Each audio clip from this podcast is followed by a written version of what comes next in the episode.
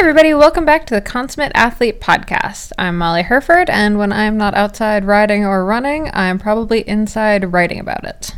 And I'm Peter Glassford. I'm a registered kinesiologist and an endurance coach, and you are here on the Consummate Athlete Podcast, where we look at all different types of movements and the folks that do them and try and pull some of their their takeaways and best tips back to things that we do and, and the sports maybe we want to try.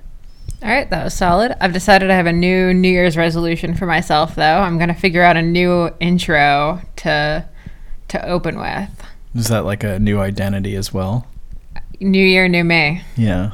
You guys know me. Actually, if you check out the latest issue of Canadian Cycling Magazine, my uh, 2020 makeover montage article is in there. And while it sounds really goofy, it actually is a really good article with a bunch of different like step ups to you know different ways you can kind of quote unquote make over your your cycling in the new year. None of it's really obnoxious or doofy. So the New Year's I- issue is already out.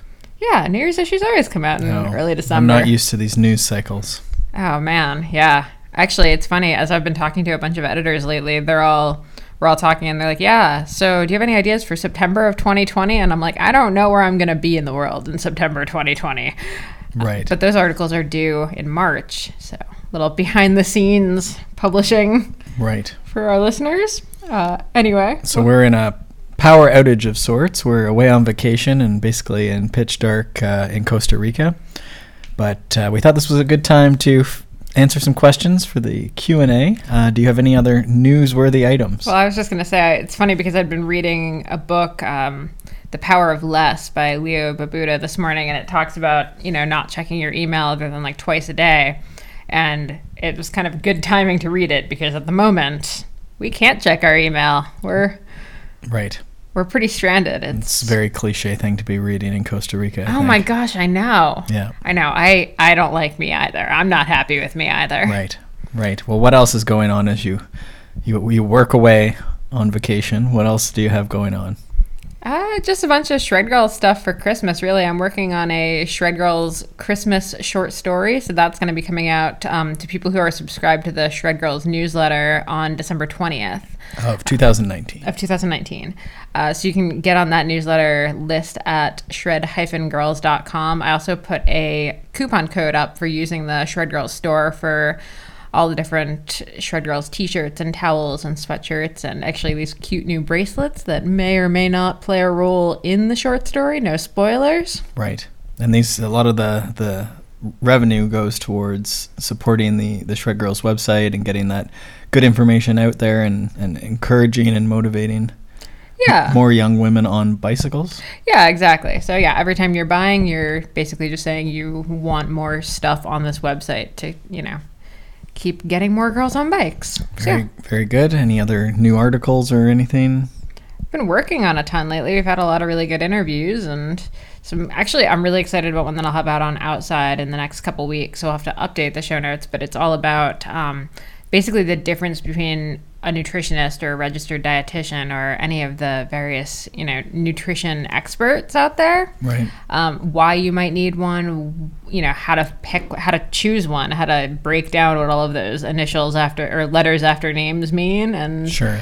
what to do in an appointment to make the most out of it. So that's Yeah. been that's taken me a lot of time and interviews and work, and I'm really excited with how that one's turned out. Very good. Very good. What about you? Uh, it's been good. A lot of good clients. You know, we got uh, a couple like uh, one client was like a fat bike. They like climbed a hill they hadn't climbed before. So it's those. You know, it's not the world championships, but it's you know I get really excited about things like that. And uh, right now we're in sort of a lot of strength training for people. So some big weights. We're getting a lot of big weights up. You know, overhead and squatted and stuff. And uh, form seems to be coming along as well, which is important. So yeah, good time of year for for that. So hopefully pay dividends as we go down the, the path, as it were. Yeah, and you've been having a lot of chats with people about sort of 2020 goals and stuff. Yeah, always trying to, you know, cycle in what are we trying to do and, and sort of also just where are we, right? And and for I work with a lot of masters cyclists, so it's it's always the the tricky bit of, you know, aging, of injuries, of, you know, balancing life and family and work. Uh, with those big scary goals. So yeah, trying to get that point A, point B, and keep moving on the path. Yeah, and one of our questions today actually will kind of almost tie back into that, so we'll we'll kind of come back to that idea. Sure. But let's get into this week's questions. And just a reminder, if you have questions, you can find us at Peter Glassford, at Molly J. Hurford, or consummateathlete.com. Yeah, we do these about every two weeks. Yep. So hit us up with questions. So the first one is there a heart rate equivalent for RPE? No, not really. Maybe explain what RPE is. So rate of perceived exertion, uh, and so the idea is like it's like how hard does this feel, right? And so heart rate is like a if you think about it like a strain gauge is like how hard your body's working, um, and that's going to be affected by a lot of things, as is perceived exertion, right? Uh, so you could be pedaling along outside and it's the nicest day ever and you're like peaking and you could feel like oh that was barely even hard but your heart rate might be like really really high right? And, and it might be the best day ever or vice versa. It could be the worst day ever and it could feel really hard and your heart rate might be really depressed that day because you're really tired right? That's normal in like a stage race or you know big training block maybe or you just haven't slept. So mm-hmm. heart rate's very subject to strain or the stressors that you're under that could be again heat altitude no sleep uh, coffee whereas perceived exertion also affected by things but differently um, uh, so yeah, so there, there isn't really necessarily. Um, you, you could certainly try and, and different types of the scales. You know, there's the one to ten, I guess, and then uh, the Borg scales to eighteen. Do you have any like rough ones? I think most people use one to ten. A lot So, of people, yeah. Could you kind? are there any zones for that that kind of are equivalent zones? yeah, you could look that up. I mean, I don't need to necessarily read that to people, but yeah, you, certainly you'll see that like when you see like your power zones, and they'll, they'll like try and equate that to heart rate, which again has issues, but they sort of correlate. Um, so I mean, it, it's not rocket science, right? Like you're sort of max, you know, your sprint efforts, your VO2 efforts, they're going to be up in that, you know, 9, 10 type thing. Your thresholds, you know, maybe that's going to be more in that sort of six to eight type thing. Maybe some tempo is dipping into that six.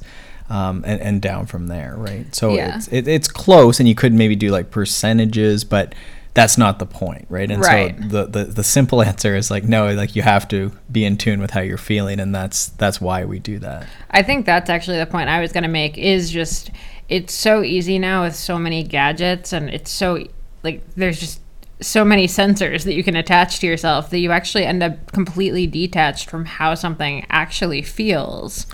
Uh, that's actually really scary to me.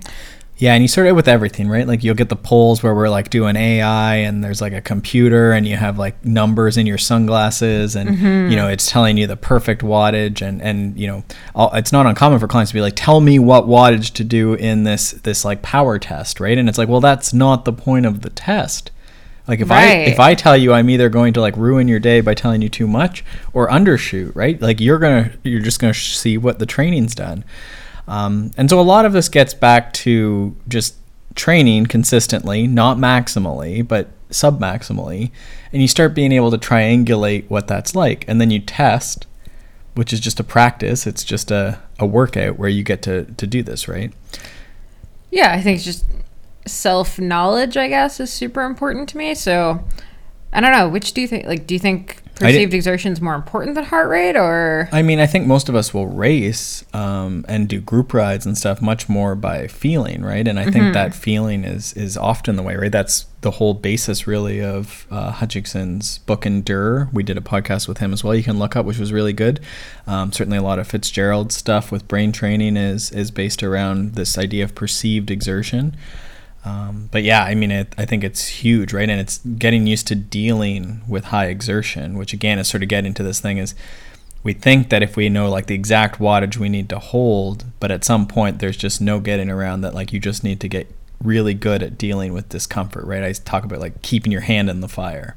Some people, the second they feel the heat, they like take their hand out, right? And they're not the, the really good racers. The people who are really good at racing can get into that red zone or into the fire and they can hold their hand for the record, Peter is not suggesting this as a training technique. No, Hutchinson does talk about that in his book, though. If you want to know more about like putting your hand in like hot water and stuff, as a it apparently didn't transfer over as well as you would think or hope. But I don't feel like that would translate over at all.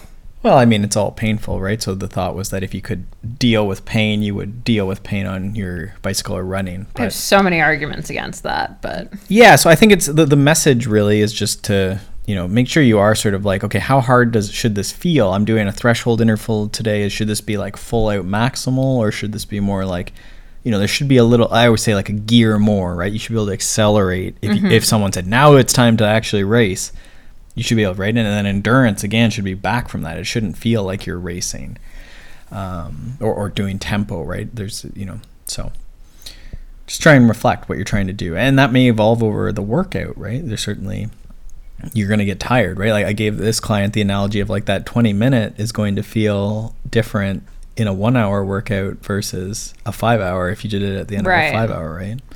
Yeah. I think the, like the last thing I'll add is I think it's really good for people to occasionally, like, even if you're recording heart rate data, just cover it like don't have it showing on your screen mm-hmm. and actually try to do your workouts by perceived exertion because i think it's really easy to confuse your brain if you look down and see your heart rate is like up or down mm-hmm. like it changes your perception of your perception of effort yeah yeah and heart rate I, I really like i would say i'm a heart rate advocate but i also use power and perceived exertion but you know heart rate's really good if you're doing intervals you can sort of get a decent idea if the strain's being maintained if you just are always sort of hitting about the same heart rate during the interval or, right. or higher.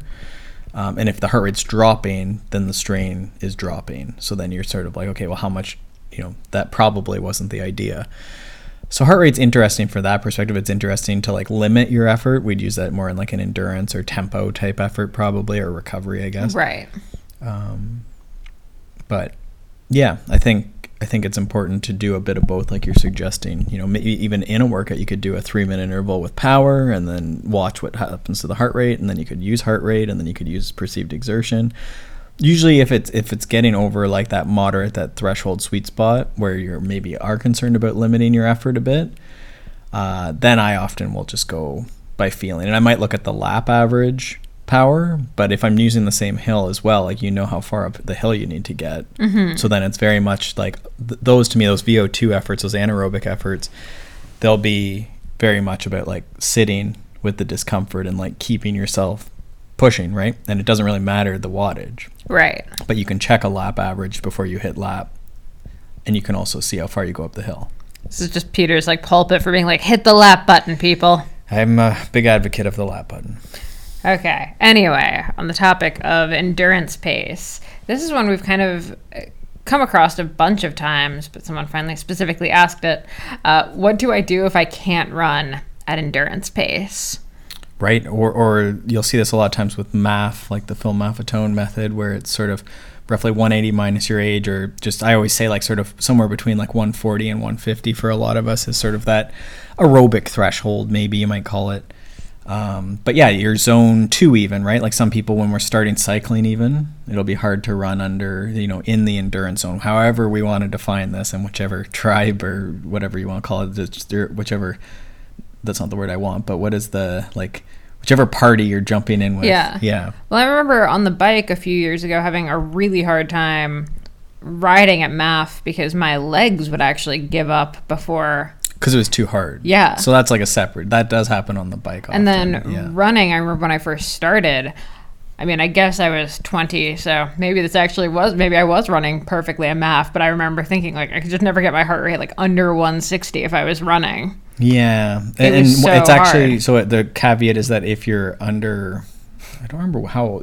It might not be 20, but there is a point where it's you just use 160 um, which is challenging for a lot of people to to move forward under 160. Uh, so the question is, what do you do? I guess. Um, so I would just double check that there is still variety in your week. Like there's an off day, an easier, longer day, uh, maybe some sort of like interval or strides or or something like that, um, and, and go from there. I think the strides, you know, we've had David Roche on talking about strides. It's a big part of what. But you're saying you'd slow down enough that it does. Some days, yeah, and, and, we'll talk about strategies for that in a second. But I just a lot of people they'll run at 165 or whatever, and they're like, I just can't run under 160. But it, they run every single day at 165, so there's just no variation. So even leaving, should we do our training slowly? the the first tenet of training is that there should be some sort of variety. Right. Right. Right. I think we pretty much all agree with that. There should be some variation within the week in duration, intensity, right? Um, from there, your question is, okay, I can't move. Like I have to walk. So I would say that's probably fine. Some days you could do a run walk. So run until the heart rate hits MAF, or or the endurance limit. Walk for a bit. You know, you could do that by heart rate. You could do it by time, whatever. I think there's no reason you couldn't do hiking uphill um, for your long day to start. You could pr- probably mix in some cross training. I think would be good, and then just ignore that and do like even walk runs with like full gas strides because I think some of the element with running that we're missing is like the neuromuscular like you could call it form or just the elasticity in the tissues and that has to adapt as we get going but it's very hard to like just do that with endurance at some point you need to go quickly right and develop form and I think This would be a good question for David but I think you would see like in probably 4 weeks if someone started doing strides with like some walking and hiking and then you know their best their best effort at trying to run slowly um, i would imagine you'd start seeing things improve. Um, the only other thing i'd probably add in would be some strength training um, again to try and go after a bit of that neuromuscular um, piece uh, do you have anything else that I think if you're if you're trying to run slow enough that your heart rate is dipped into that endurance zone and that's like your struggle, one thing I would actually suggest is covering your watch where you're seeing pace or distance sure and just looking at time and heart rate. if that's the goal right Yeah, because I think if you're trying to run at that pace, it's really, really, really disheartening. If you know you're used to running at that like 165 beats, you usually would do like a you know eight and a half minute mile, for instance, and then when you drop to like 150, suddenly you're at like an 11 minute mile. Like that's that's really hard to handle. And if you're if you've been seeing that for years, you know, you- 830 is your pace to drop you know significantly i think is really mentally challenging so i would just Sure. cover up the pace and Well, and sometimes we have. Uh, I was going to say the exact same. There's lots of people that run at like six minute kilometers. I don't know. That's probably what you're talking about. Give or take, miles yeah. pace. We're trying to cover the bases here. Um, you know, so there's a lot of like people who probably their zone two would not be as fast as they're running. They're trying to run like 430s because that's the only pace. Like that's an acceptable running pace. Maybe feels good and fast. Um, but people like you can run slower than that. Um, so that's one piece is just what are what are the rules you're you're trying to put in what are the should statements right sometimes we have like all these should statements like it needs to be a 430 but it also needs to be under 100 140 bpm right I think trails actually help a lot with this too because they kind of alleviate the like straight road that you're going down. well you never would even care Um, Yeah, right? you just wouldn't it's really like think about it. interesting but like you're seeing like 8 to what 10 11 sometimes Yeah. for, It- for the kilometer Yeah. yeah. it forces you to slow down. So that was a piece. Um, the should statements is a really good one. I like that. Um, yeah, I don't know. Oh, the dietary piece. So especially with the MAF, like there's a big dietary piece. MAF is big on like health, and that's like his theory is that the MAF test that he has, the pace, um, your aerobic pace should improve as you become more of a, a fat burner, you might say, right? So as you improve the diet, maybe remove some sugar, you know, this should in theory help you become better in, in this sense. This is not like a low carb. Uh, I mean, Phil Maffetone might argue otherwise, but I don't think either of us are saying low carb. No, and I think that's again. I think we need to look at like what the goal is, but I, I do think that sometimes we like miss out on like you know we're not we're just not eating very well, and this is a good practice for health. This is a good practice for endurance, right? To be like you know maybe we could pull out some of those stressful foods, you know, the alcohols and like the the low hanging. You know, we know what junk food is, right? So if it is like you know, there's definitely like some candy, you know, really sugar laden beverages and you know alcohol. You know, we we have some some low hanging fruit we could probably pull out there. Uh, that might actually help your running pace, which would be really neat, right? And don't believe me, try it for 30 days, and and just see like this is your MAF like dietary, you know, trial. You're gonna see like can you get faster at running by running slowly, quote unquote slowly, and you know taking out some of those low hanging things, right? Interesting experiment. I'd love to hear if anyone tries it. Okay, I like it.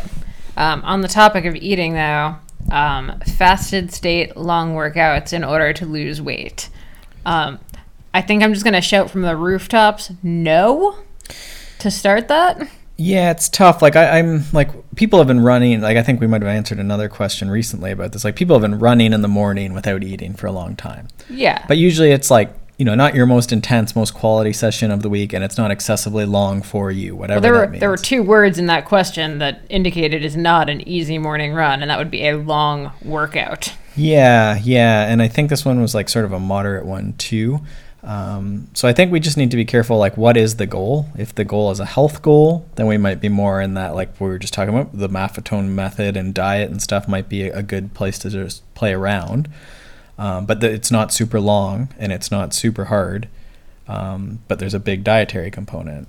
Um, so that, so that could be a strategy. But to me, what happens is your body gets like really stressed because it's it's getting so depleted and then afterwards usually it's like you're really hungry um, and, and, that's the trick with endurance right like i think a lot of times we think that the endurance training is the way to um, really crazy leanness because we see like tour de france people um, but you know we're not all 24 year old men mm-hmm. uh, in that case and and I think it's it's tough, right? I think things like you know again those low hanging fruit, some good quality strength training, working on you know strength and mobility, yeah, I mean, I think the only the only ways to me fasted anything makes sense for endurance athletes or athletes in general are yeah the short so like sub thirty very easy morning workouts. So that's a spin, a walk, a run, something like that. Yoga, yeah, whatever. I think that's great, and then it's probably probably before breakfast. I, I mean, I think there's good that makes good sense to me. It's not so far from your last meal.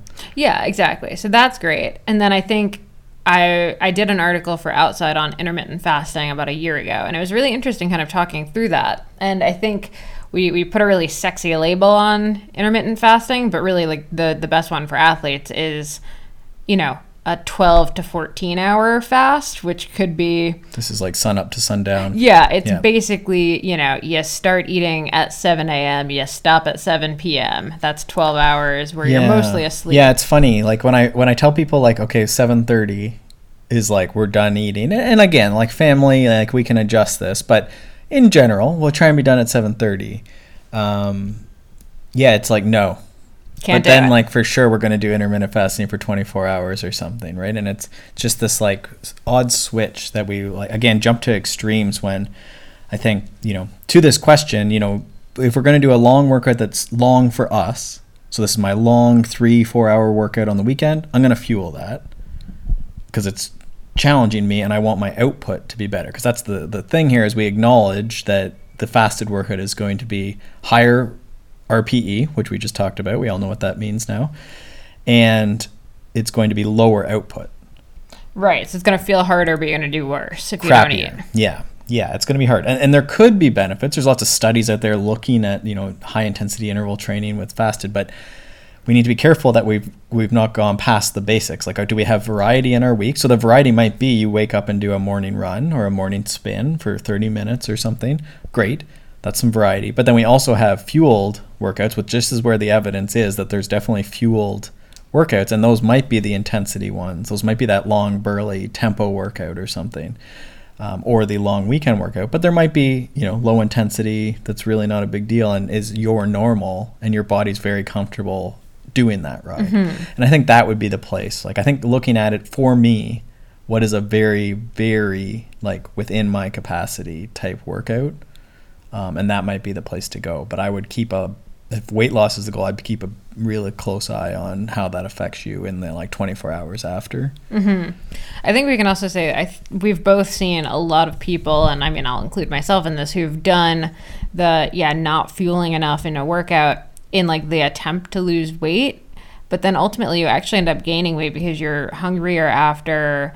Like you're eating at the wrong time. Now you're like eating a ton at night, so you're you're not fueling for the training, but you end up like overfueling and that's how people even get in trouble with RED-S, right? Like it's not necessarily yeah, that no, you're there's no energy availability. Yeah, yeah, you're not actually calorically deficient, but you don't have the energy availability when you need the energy.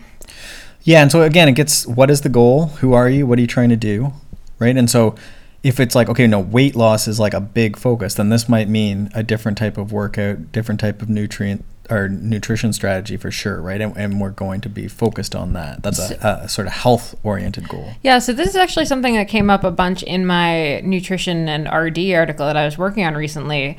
Is a lot of people kind of have this like secret goal of wanting to lose weight, but then they like kind of um, I mean, Make- we, pr- we probably all have this goal on some level. Yeah, right? yeah. Yeah. But you try to make it more palatable by saying, I want to be fast or I want to, you know, put on muscle or something like this. Um, but the RD that I was talking to, her argument for that is, okay, but that's a totally different goal and we would approach that in a completely different way. So if you're saying that you want to be fast and you want to run, win a race, but really you actually just want to lose 15 pounds, Yeah. like those are two completely different goals, even if, you know, you might think that they're going to be kind of similar. Like they're not. Yeah, and like I, I gave you like if I wanted to get really lean, like I, you would train like a, a bodybuilder, right? Which is you know a lot of time in the gym, like very heavy dietary component to it, right? And and not necessarily like much in the way of like the endurance that we all want to do. Right? Mm-hmm. It's not necessarily the way. Um, and I think that's like we put such a reliance on exercise, and I I'm my that's my full bias with kinesiology is that exercise is the way, but the the evidence is not so much there, right? So I think just making sure that we're before we go into any crazy fasted things on or off bike or otherwise, just like again, is there alcohol, sugar drinks, you know, chocolate in the house? Like have we cleaned out the pantry? Are we cooking at home frequently? You know, are we enjoying our meals? Um, you know, getting in sleep. The sleep's a big, big, big portion, right? So, yeah, hopefully something there.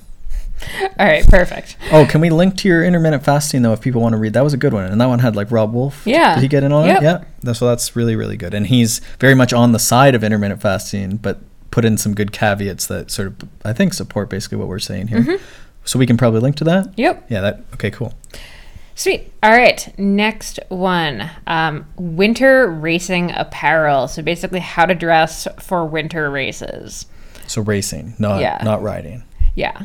Right. So I love this because we were just at Pan Am's and Canadian Nationals, and the variety in clothing from like racer to racer was huge. But I would say the front of the pack was all kind of dressed in one way, and towards the back of the pack was dressed in another way.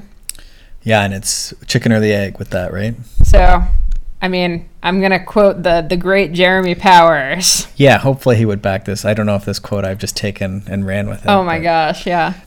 Do you want me to say it or are you saying it? You can say Oh, it. okay, you said it's you your were say it. favorite. Um, yeah, so he told me that if you're going to win the race, you can't wear leg warmers. And this is somewhat simplified into a specific thing. But what I took it to mean is that, like, if you overdress, then you're obviously not racing. Um, so especially for something like cyclocross, because there's different types of winter racing, right? My my Manitoba clients are laughing at us here talking about our our, our leg warmers, you know, when they're fat biking and negative 30 and, and commuting to work and stuff.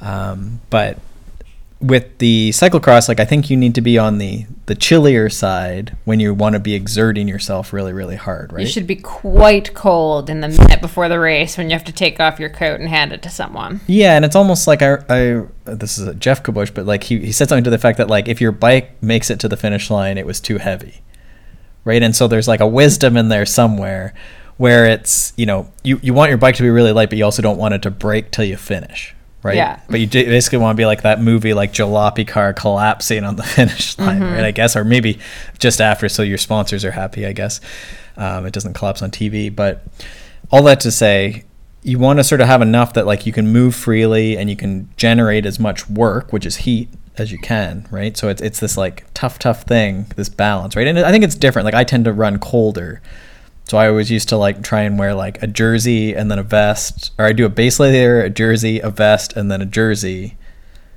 just to try and stay warm Yeah. and I never overheated, but I think you have to be like just careful that you're you're you're at that like limit of the second you you know you're you're almost getting cold, right? Yeah. Okay, so a few so a few caveats. It's not the leg warmers are necessarily evil. However, if you've ever seen a race where someone towards the probably towards the back, I'm just gonna say, has the leg warmer that's starting to sag, you get the like two inches of thigh between like the skin suit and the bottom of the leg warmer. that is not winning you any races. And I think probably the way he would would phrase it if he if he ever came on the podcast for us Hmm. uh, would be that like I think indeed as you're saying like leg warmers aren't practical because of when they get wet and muddy and stuff they I te- was tend gonna to roll down. I, I was gonna add a practical caveat though. But he would so he would be suggesting you run bare legs to race or full tights. And there's a like a degree sort of like you know it gets to under zero say or under negative five then you would wear full tights to race Or on like yes, and he actually would have the like full onesie skin suits for sure. Right. And I mean, you know, there are some people who have leg warmers that are good enough that they actually stay up. I was actually just talking to Maghalie Rochette about this back sure at Pan Am's. like that's how i did it too it's fine. If you do have slippy leg warmers though, hot tip, safety pin them. Safety pin them in place. Could yeah. So I want to back up though, because like a lot of us aren't winning races. I certainly don't win many. Uh, so then the question is like, how do you like? What are some rules of thumb here? We want to keep this somewhat on, not so much we're just quoting people randomly. So winter racing, we're going to run less than we would train in. I think that's a good rule of thumb. Um, is there any other sort of like? Well, I think for cyclocross specifically, which I know is i i the person who asked this question is definitely in the cyclocross field, although I want to, you know, talk about fat biking and stuff too. But for cyclocross specifically, I think we place a lot of importance on wearing a skin suit because that's what the pros do. It's what the pros do in Europe, where it's like 50 degrees at races. It's really not that cold. So to me, I would actually, if I was racing in nationals next weekend or this coming weekend, I guess In Washington. in Washington State. State. I remember, you know, I raced in Bend, Oregon for nationals back in like 2012 and it was freezing and I was miserable because I was in a skin suit and leg warmers that actually fell down. Uh, like I finished with a leg warmer around my ankles. What I would do now is I would wear thermal bib tights or even just thermal or just uh just bib tights, not thermal depending on just are how cold it was. length. Full length Yeah. tights, bibs so they don't come down with a long sleeve jersey. Like I think we get in this thing with cyclocross where we have to have a skin suit, and I don't think that that is the case for most of us, Mm. Yeah, especially until someone's giving you those. Yeah, yeah, I think that makes sense. I think maybe there's if we back out again, there's like warming up well. The warm up's going to be important so that you're warm, and then you have a, like a big coat that you can put on and throw off. Certainly, like as you said at nationals, Pan Am's, there was coats flying everywhere right before the start, and then you're starting to like cold for a minute, but then you're you're in there, and then you hopefully heat up. Um, the other piece I think is just like this is where it gets back to you know the testing question we started with, um, or the heart rate perceived exertion, right? This is all practice. This is all what I call gameplay. Hopefully, we can gameplay. You know, if you're racing cyclocross, you've been like out preparing, right, and not just on the trainer. This is part of the reason I have so much problem with smart trainers. Is you know we need to be out practicing this. Um, so it might be doing intervals in the cold, right? Like before we left for Costa Rica, uh, I was, you know, we had a bit of winter weather in November uh, in Canada, and I went out and did hill intervals, and it was like massive coats because I'm very cold all the time. Uh, threw off my coat, got warmed up really well, threw off my coat, side of the road, hit it, and then intervals up and down the hill, chilly on the way down, good on the way up, and then coat back on, rode home right? And so it's just getting used to that. What do I need when I'm doing a similar amount of effort outdoors? And you sort of figure your, yourself out, right?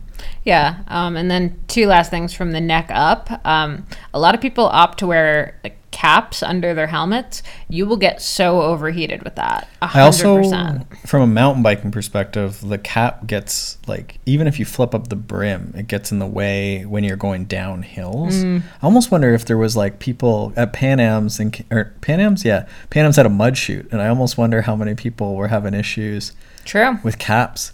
Uh, but yeah, I would say I don't know what this is like. Uh, beanies, not caps.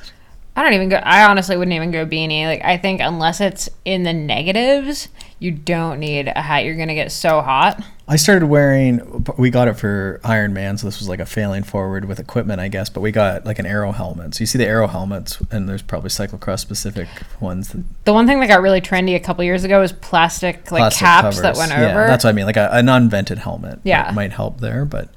I think you could do like a light beanie, but again, this is like you have to figure out like if you're a person that just like gets super warm, right? or if you have long hair, like if you have a lot of hair, if you have enough hair to put in a ponytail, you probably don't need that. Yeah, yeah, Uh, and this relates to gloves would be another thing. Like I think very common is having like three sets of gloves type thing. Um, and you know you have like your warm up gloves, you have like your gloves to keep you like really really warm and toasty, and then you'd have like race gloves.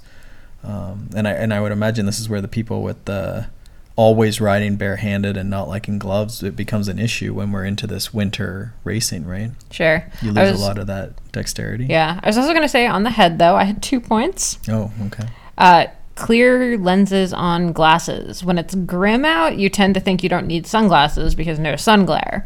Um, but your eyeballs get super, super cold Well, in mud. And mud. Yeah. But yeah, clear lenses, it's such a game changer because then you muddy day, yeah. you know, you're not like blinking through rain, you're not getting ice in your eye. And frankly, it's just really uncomfortable when your eyes are freezing. Also, if anyone listening is in the business of like clear plastics that are sticky, I'd like to talk to them. I my- I want to get tear offs like they have in motocross for cycling. What? So in motocross, you can like when you're up, they usually do it when they're up in the air, so it's like really cool. And then they grab like there's a strip of plastic that goes across their goggles. The goggles are fastened to their head, so it's a little better than sunglasses. Um, but you could make sunglasses that also had a band, I guess. And so they like go up in the air and they like take one hand off their handlebars and they like grab a little like tab and pull a clear piece of plastic off the lens, and then it's clean again. Oh. So like every lap in a muddy race, they could be like pulling, and you get yeah, brand yeah. new. Someone should probably make. yeah, I've always us. wondered why no one had had figured this out. So if anyone wants to go into business, uh, I'll be the idea man. Yep, yep. Uh, Last question. So I really like leg warmers. I don't like my knees being uncovered. Um, so if I'm gonna stick with Jeremy Powers' thing, I'm absolutely not buying or racing in winter tights.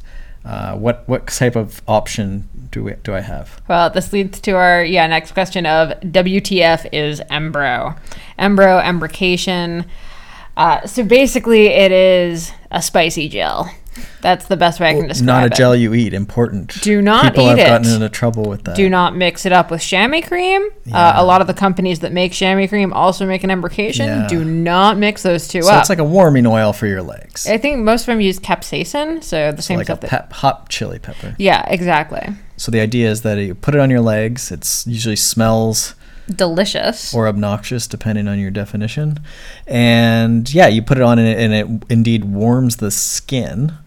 yeah, weirdly enough, usually only after it gets wet. Okay, so should So- people spray themselves with a hose? Yeah. Seems no. counter to staying warm. No, but a lot of people complain because they put the embrocation on their legs. They race. It doesn't really do anything in the race, and then they like go to spray down their legs. You know, they're muddy, or whatever, or they get in the shower after, and that's when the burn comes. Yeah, So- I've never been big on it, but I remember people like traveling with them, and then like after the race, people like screaming into the, the Yeah, or not so- into the microphone. I'm Okay. I'm talking into microphone, but Yeah, so I have the expertise here. I've spent a lot more years in the cyclocross circuit, so a couple things you need to know about embrocation. Uh, one, patch test it first. There is a chance that you will react badly to maybe it. Maybe in training. Yeah. Two, uh, do not do it the same day you've shaved your legs. Uh, that will hurt like a mother. Uh, Right. Three, apply using either a plastic bag or a like latex glove that you can throw out. By the way, when we were first dating, one of our first, we actually traveled to a race together. I guess as one of our, it'd be like our fourth date or something. Um, and I saw you do that, and I was like, this woman is a genius and will probably keep me alive. I had no idea. Yeah, you applied it with a Ziploc baggie, and then you told me to take the Ziploc baggie and get rid of it. Yep. There you go. Okay. So that's also how you apparently get your man. um, if you need it, if you need it activated, sprinkle some water on your legs. Honestly, like a spray bottle, like you would like a cat. Yeah. That would actually be genius. It will get it going. Uh, if it's a rainy race, you're fine. Um, taking it off. Um, oh, also, also, make sure you put it on when you're pretty much ready to go, not if you have to pee again or anything like that, because there's always a chance that you're going to accidentally like pull down your bib shorts, pull it up, and get it a little too high up on your thighs. Um, when you're trying to take it off, don't just jump in the shower. Uh, suds up a washcloth with dish soap, like a grease cutting dish soap. Don't try to use your fancy bar soap in the shower. Don't try to use a shower gel. Dish soap. it's the like the only thing that's going to cut through it. I think also good for poison ivy. So you may as well just Yeah. keep uh, some sunlight soap or something Yeah. in there. If Sunlight wants to sponsor the podcast, Also great. Yeah.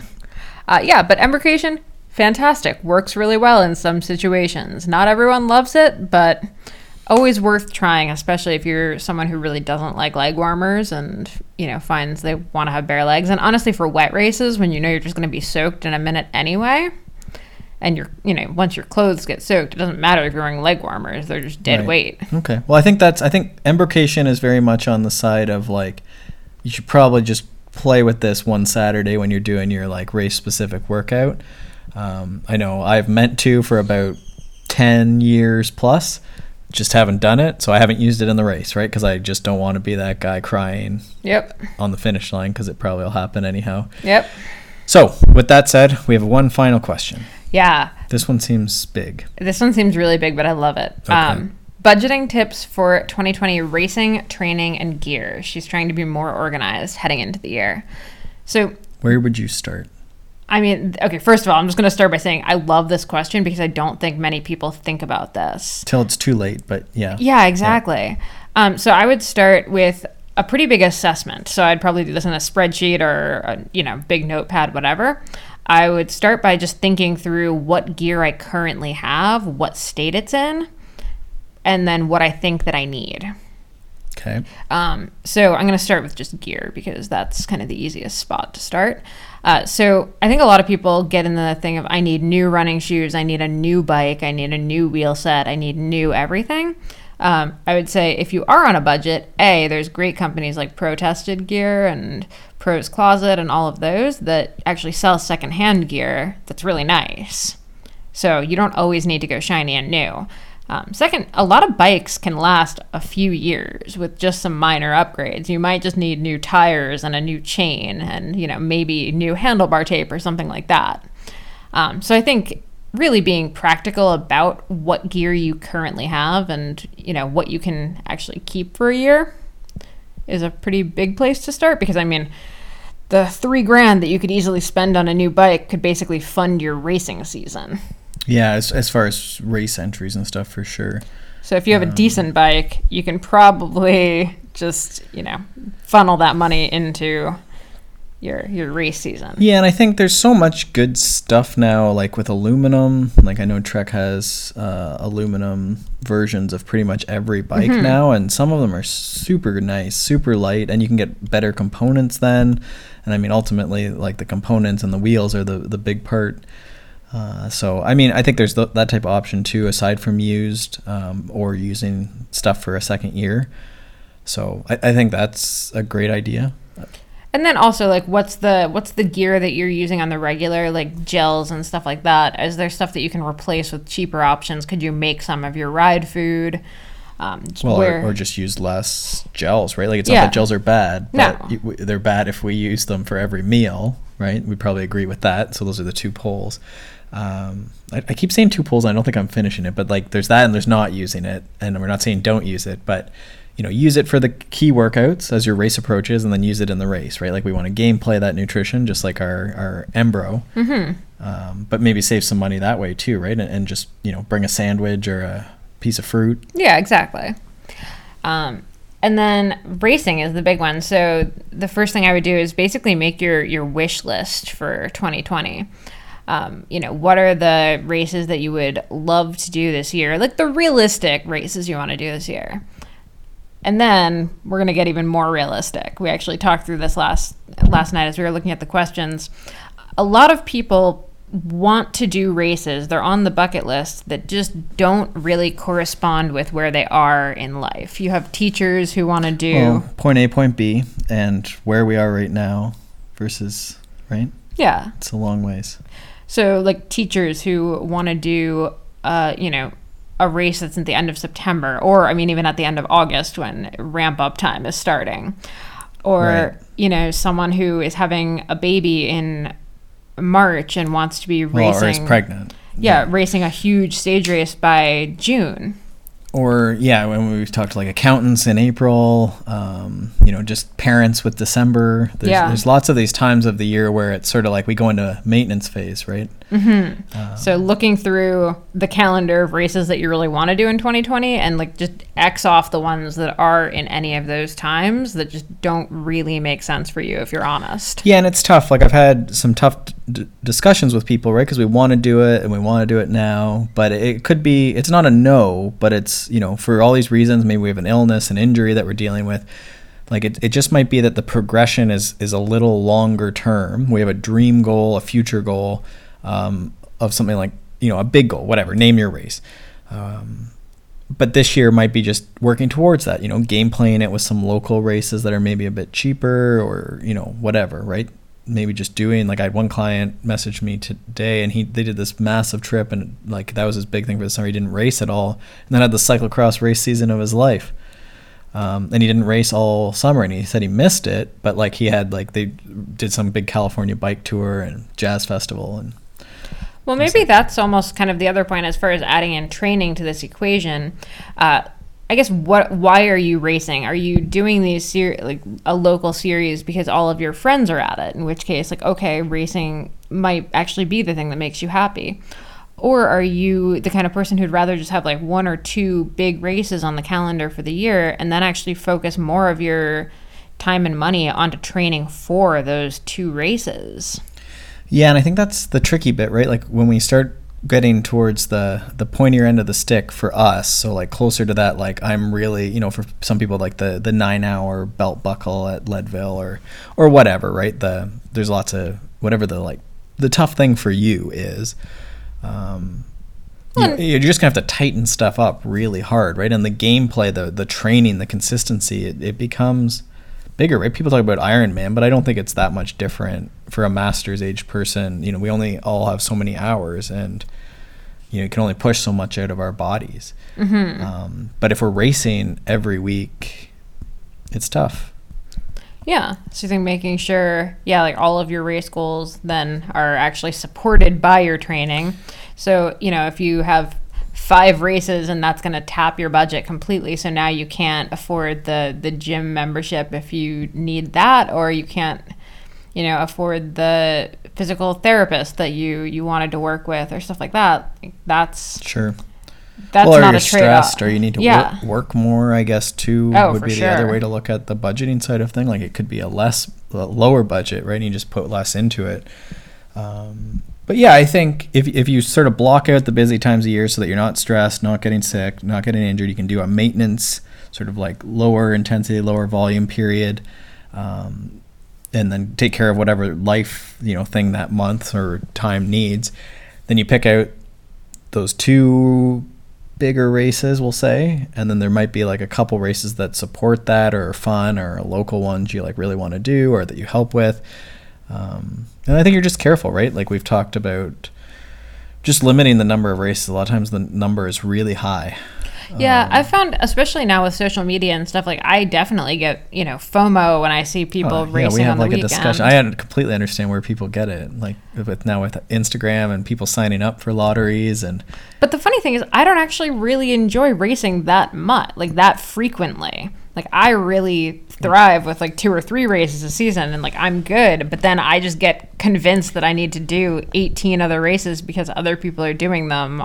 Well, and maybe that's so. Maybe some people aren't you, and maybe they like racing. Mm-hmm. So maybe that's that person. If we're talking budgets, then maybe that person is the person who's like, well, I really want these experiences and these challenges, and I like racing a lot. Okay, more more power to them. Then maybe that is the person who's like, well, I'm just gonna like sell some of this gear and stick with this bike, just get a new drivetrain for the year, or you know whatever, new tires and chain, and away you go. Uh, and maybe that's boom, like now you can do the the races, right? And so I think it's that balance sheet that Molly's talking about, where it's like you have your bike gear, your assets there. They're not really assets, but you have your bike gear and then what you need, and then you have your races, and then we've sort of like thrown some races out because we have hectic times of the year. Um, and then maybe you start seeing those balancing a bit more. Yeah. No, I like that. And then I think the last thing I'll add as far as like budget for training and stuff, if you have had a few years where you're racing, you're just like not meeting your racing goals, it might be time to shift some of the budget into training. And I mean, you know, that might mean a coach, that might mean a bike fit, that might mean a training camp. There, you know, there's a lot of ways that you can end up spending a lot of money on training. And I'm not saying you need to do all of those things or any of those things. Well, but or, or less, right? I guess in your, we'll, we'll close this with your, your, whatever your less book was. Um, but yeah, it might be that sometimes that's like I found that personally. I, I, don't know if it's getting older or you know being married now and work getting you know busier, which is great. I love coaching and, and doing that, but it's like it's a lot. Like I'm staring at a computer and out with people a lot, and it's you know there's only so much time in the day and energy, and uh, we need to mitigate that. And so I found I've been able to keep racing as good, if not better, than like maybe ten years ago.